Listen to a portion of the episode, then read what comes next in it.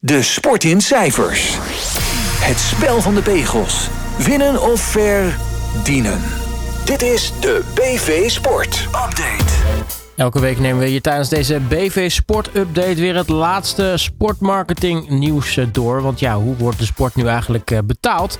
En iemand die daar alles vanaf weet is Frank van der Wall Bake, sportmarketingdeskundige aangesloten bij I V R M Reputatie. Frank, hele goedemiddag. Goedemiddag, Robert. Laten we beginnen met uh, een klein lijstje, want ik weet, jij houdt van lijstjes, over uh, in ieder geval uh, de nationale televisierechten in de grote Europese voetbalcompetities en hoe zich dat een beetje verhoudt tot de Eredivisie. Ja, um, de, het zal je niet verbazen dat de best betaalde in televisierechten uh, is de Premier League in uh, het Verenigd Koninkrijk. Um, ik benadruk nog een keer, ik heb het nu over alleen de nationale rechten.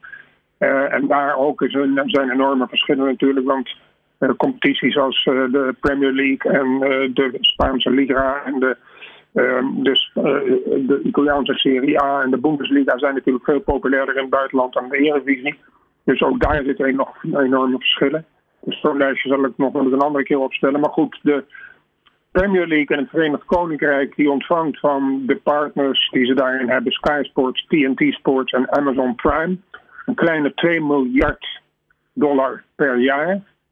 Uh, op nummer twee staat de Spaanse Liga voor anderhalf miljard per jaar. Dat krijgen ze van D A Z N, uh, streamingdienst. Dan krijgen we de Bundesliga één komma twee miljard per jaar. Uit, uh, dit komt uit uh, bronnen van Sky en D A Z N. De Serie A komt vervolgens met negenhonderd miljoen dollar per jaar. Ook weer van D A Z N. En de Franse Ligue één. Krijgt van Mediapro achthonderdzeventig miljoen dollar per jaar. Nogmaals, nationale rechten. En onze Eredivisie krijgt van E S P N eh, om en nabij de honderdzestig miljoen per jaar. Dus je ziet de verschillen. Dus we, we kunnen ja, eigenlijk wel schudden dat we überhaupt ooit nog heel ver komen in de, in de Champions League. We moeten eigenlijk al blij zijn als een Nederlandse club eh, de, overleeft en na de winterstop nog aan boord is. Uh, de twee miljard per jaar voor de Premier League uh, gaat ook nog eens omhoog. Omdat de Engelsen hebben besloten om meer dan tweehonderdzeventig wedstrijden, die ze nu doen, uh, live uit te gaan uh, zenden. Dat, uh, dat was tweehonderd en dat wordt nu tweehonderdzeventig meer, de huidige deal. Je vraagt je af of dat verstandig is. Um, is er niet zoiets als koers voor schaarste? Hè? Eigenlijk uh, um, de les nummer één uit het handboek marketing. Uh, is er niet zoiets als overdosering? Uh, als je elke dag kaviaar eet is het lekker, maar als je, uh, of, uh, als je het zelden eet is het lekker. Als je het elke dag eet wordt het dan gewoon goed. Maar als je uh, enigszins zelden voetbaltelevisie hebt, dan ben je er heel erg blij mee. Maar als je elke dag voetbal hebt, dan dwing je de kijker eigenlijk om keuzes te maken. Nou, waar kiest die kijker voor? Het is natuurlijk de absolute top en die laat de mindere goden liggen. Uh, en um, competitie in het voetbal, überhaupt in de sport, is gebaat met een zo spannend mogelijke competitie. En dat P S V bij wijze van spreken van Excelsior kan verliezen. Dat kan in de Eredivisie nog, uh, ook, ook al is het op dit moment misschien een beetje onwaarschijnlijk, maar het is nog wel gaande. En dat houdt een competitie in leven sterk, houdt de band met de fans. En ik vraag mij echt af, uh, als de top bevoordeeld wordt door Uh, extra uitzendingen en door de extra keuze van de consument, dus meer kijkers, dus meer sponsors, uh, dan wordt de voorspelbaarheid in de competitie te groot. Uh, wat we toch ook wel enigszins zien in Spanje, die zitten er altijd in de top drie. Um, en uh, als onvoorspelbaarheid gaat overheersen in de sport, ben ik bang dat de band met de fans, waar het uiteindelijk om gaat, dat die ter discussie komt te staan. Dus uh, ik ben niet zo blij met die ontwikkeling van maar meer geld halen op korte termijn uit sportrechten, eh, terwijl dat uiteindelijk eindelijk een, wel eens een eerste spijker in de doodskist zou kunnen zijn. Dan gaan we door met uh, de FIFA en Gianni Infantino en voornamelijk uh, die toewijzing van dat W K twintig vierendertig aan Saudi-Arabië, want in het uh, reeksje is wel erg toevallig. Uh, hangt er ook nog eens een keer een uh, mooi sponsorship van Aramco aan vast bij de FIFA? Ja, dat meneer Gianni Infantino geld bovenaan zijn verlanglijstje heeft staan is genoegzaam bekend. Zelfverheerlijking staat, vermoed ik, gedeeld op die eerste plaats. Nou, dat wereldkampioenschap twintig vierendertig is intussen min of meer. Het moet nog worden bekrachtigd, maar het is al toegezegd en aan Saudi-Arabië vergeten. En plots, niet geheel toevallig natuurlijk, rolt er ook het sponsorschap van Aramco. Hè, dat is die Saoedische olie- en gasgigant uit de hoge hoek. Uh, een deal uh, die natuurlijk tot en met twintig vierendertig loopt. Het jaar dat het wereldkampioenschap gaat plaatsvinden. En dit contract zou naar verluidt een honderd miljoen dollar per jaar waard zijn. Nou, dat is bijna het dubbele van de normale contracten die FIFA sluit met grote sponsors.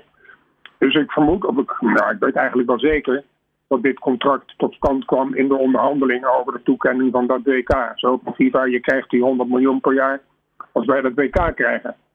Uh, ik vermoed ook dat Infantino er niet slechter op is geworden. En dat hij zelf dus.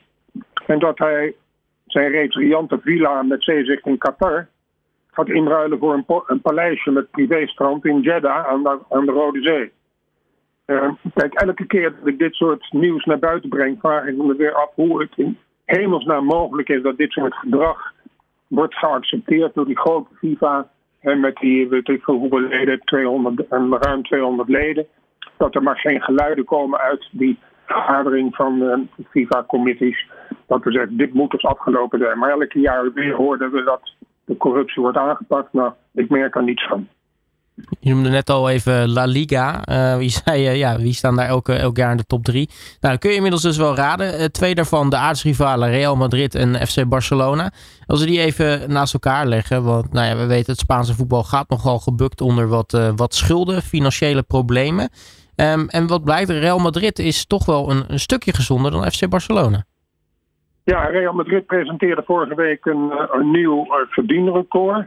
Uh, afgelopen seizoen kwam er achthonderddrieënveertig miljoen euro's binnen. En dat is dik tachtig miljoen boven het oude record.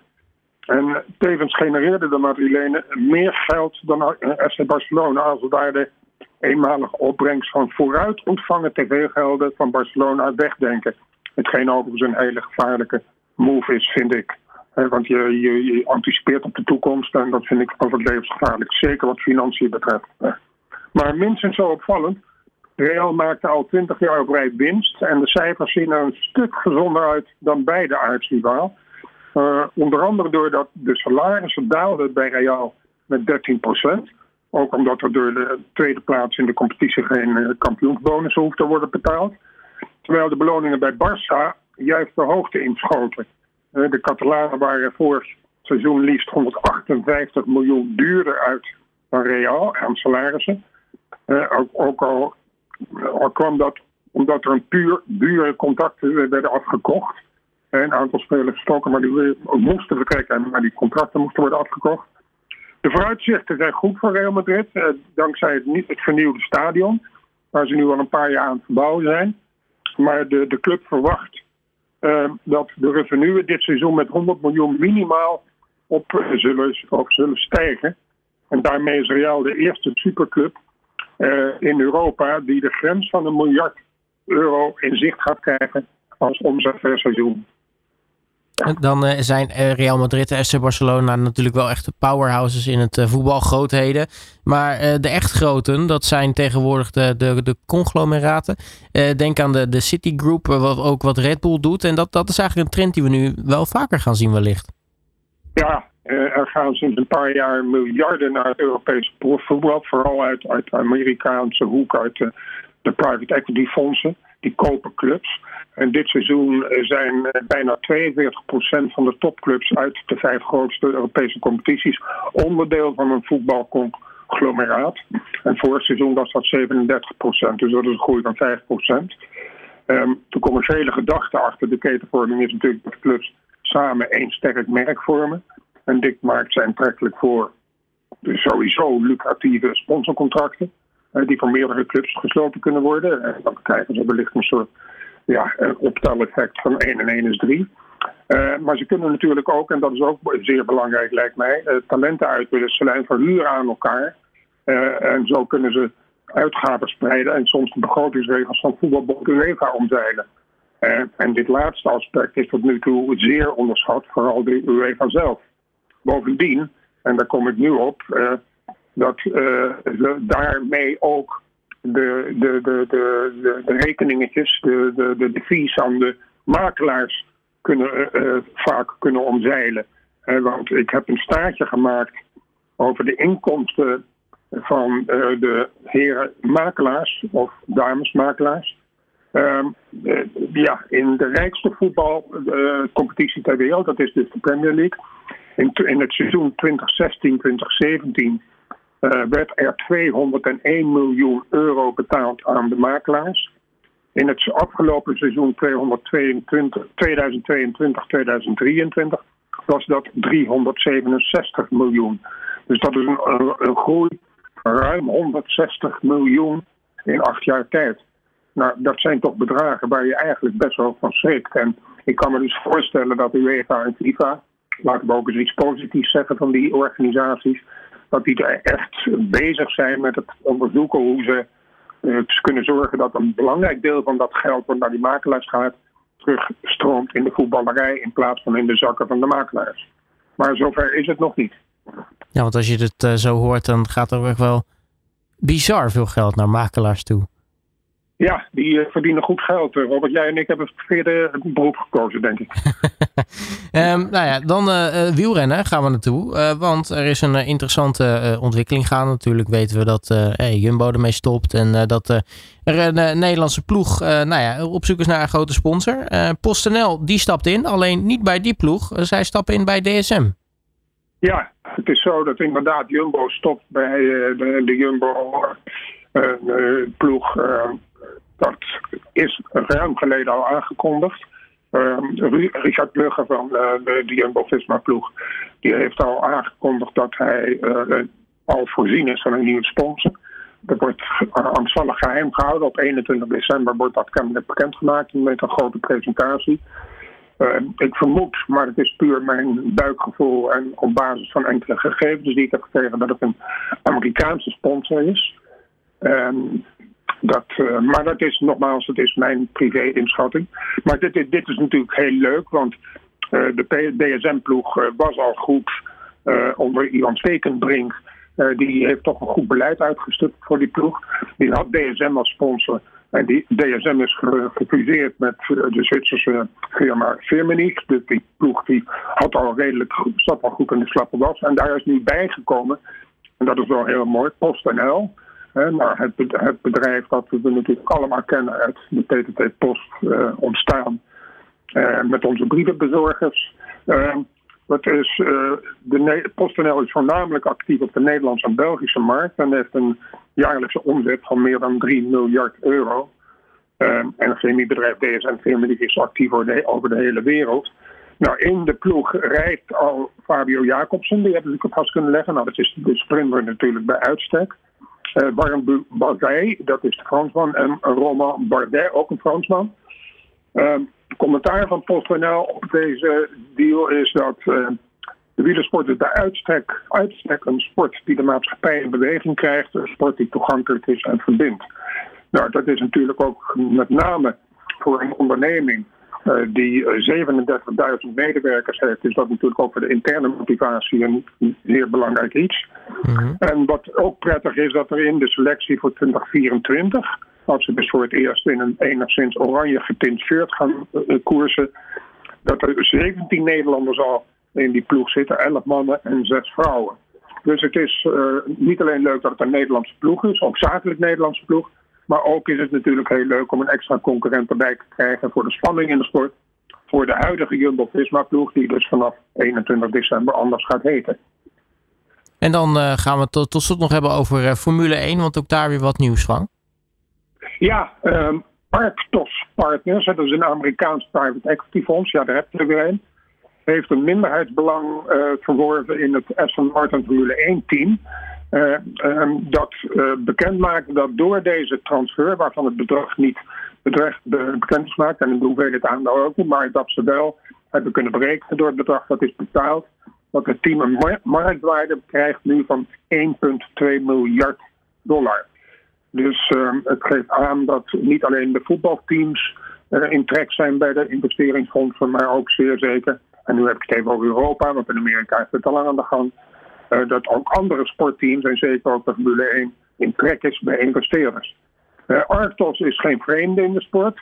Zo heeft het, uh, dat investeringsfonds uh, ook heeft belangen in de N B A-clubs en National Basketball Association, de Golden State Warriors, de Sacramento Kings en Utah Jazz.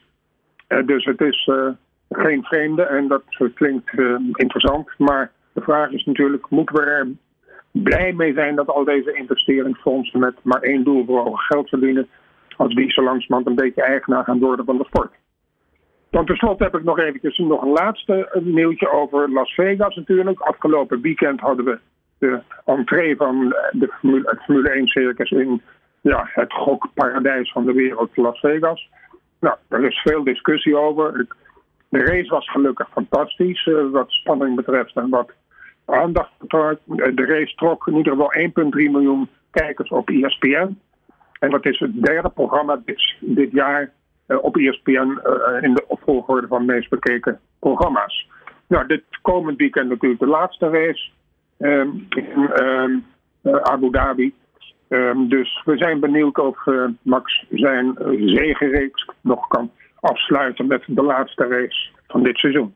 Ja, sowieso natuurlijk hopen op een uh, spectaculair slot van het uh, seizoen. Want uh, nou, ondanks dat de kampioenen al bekend zijn, is er nog uh, genoeg te verdelen qua uh, eindstand. Uh, Frank, Absoluut. Mag ik je weer hartelijk danken voor je tijd. En dan uh, spreken we je volgende week weer. Tot volgende week, Robert. Alle sporten van binnenuit. All Sport Radio.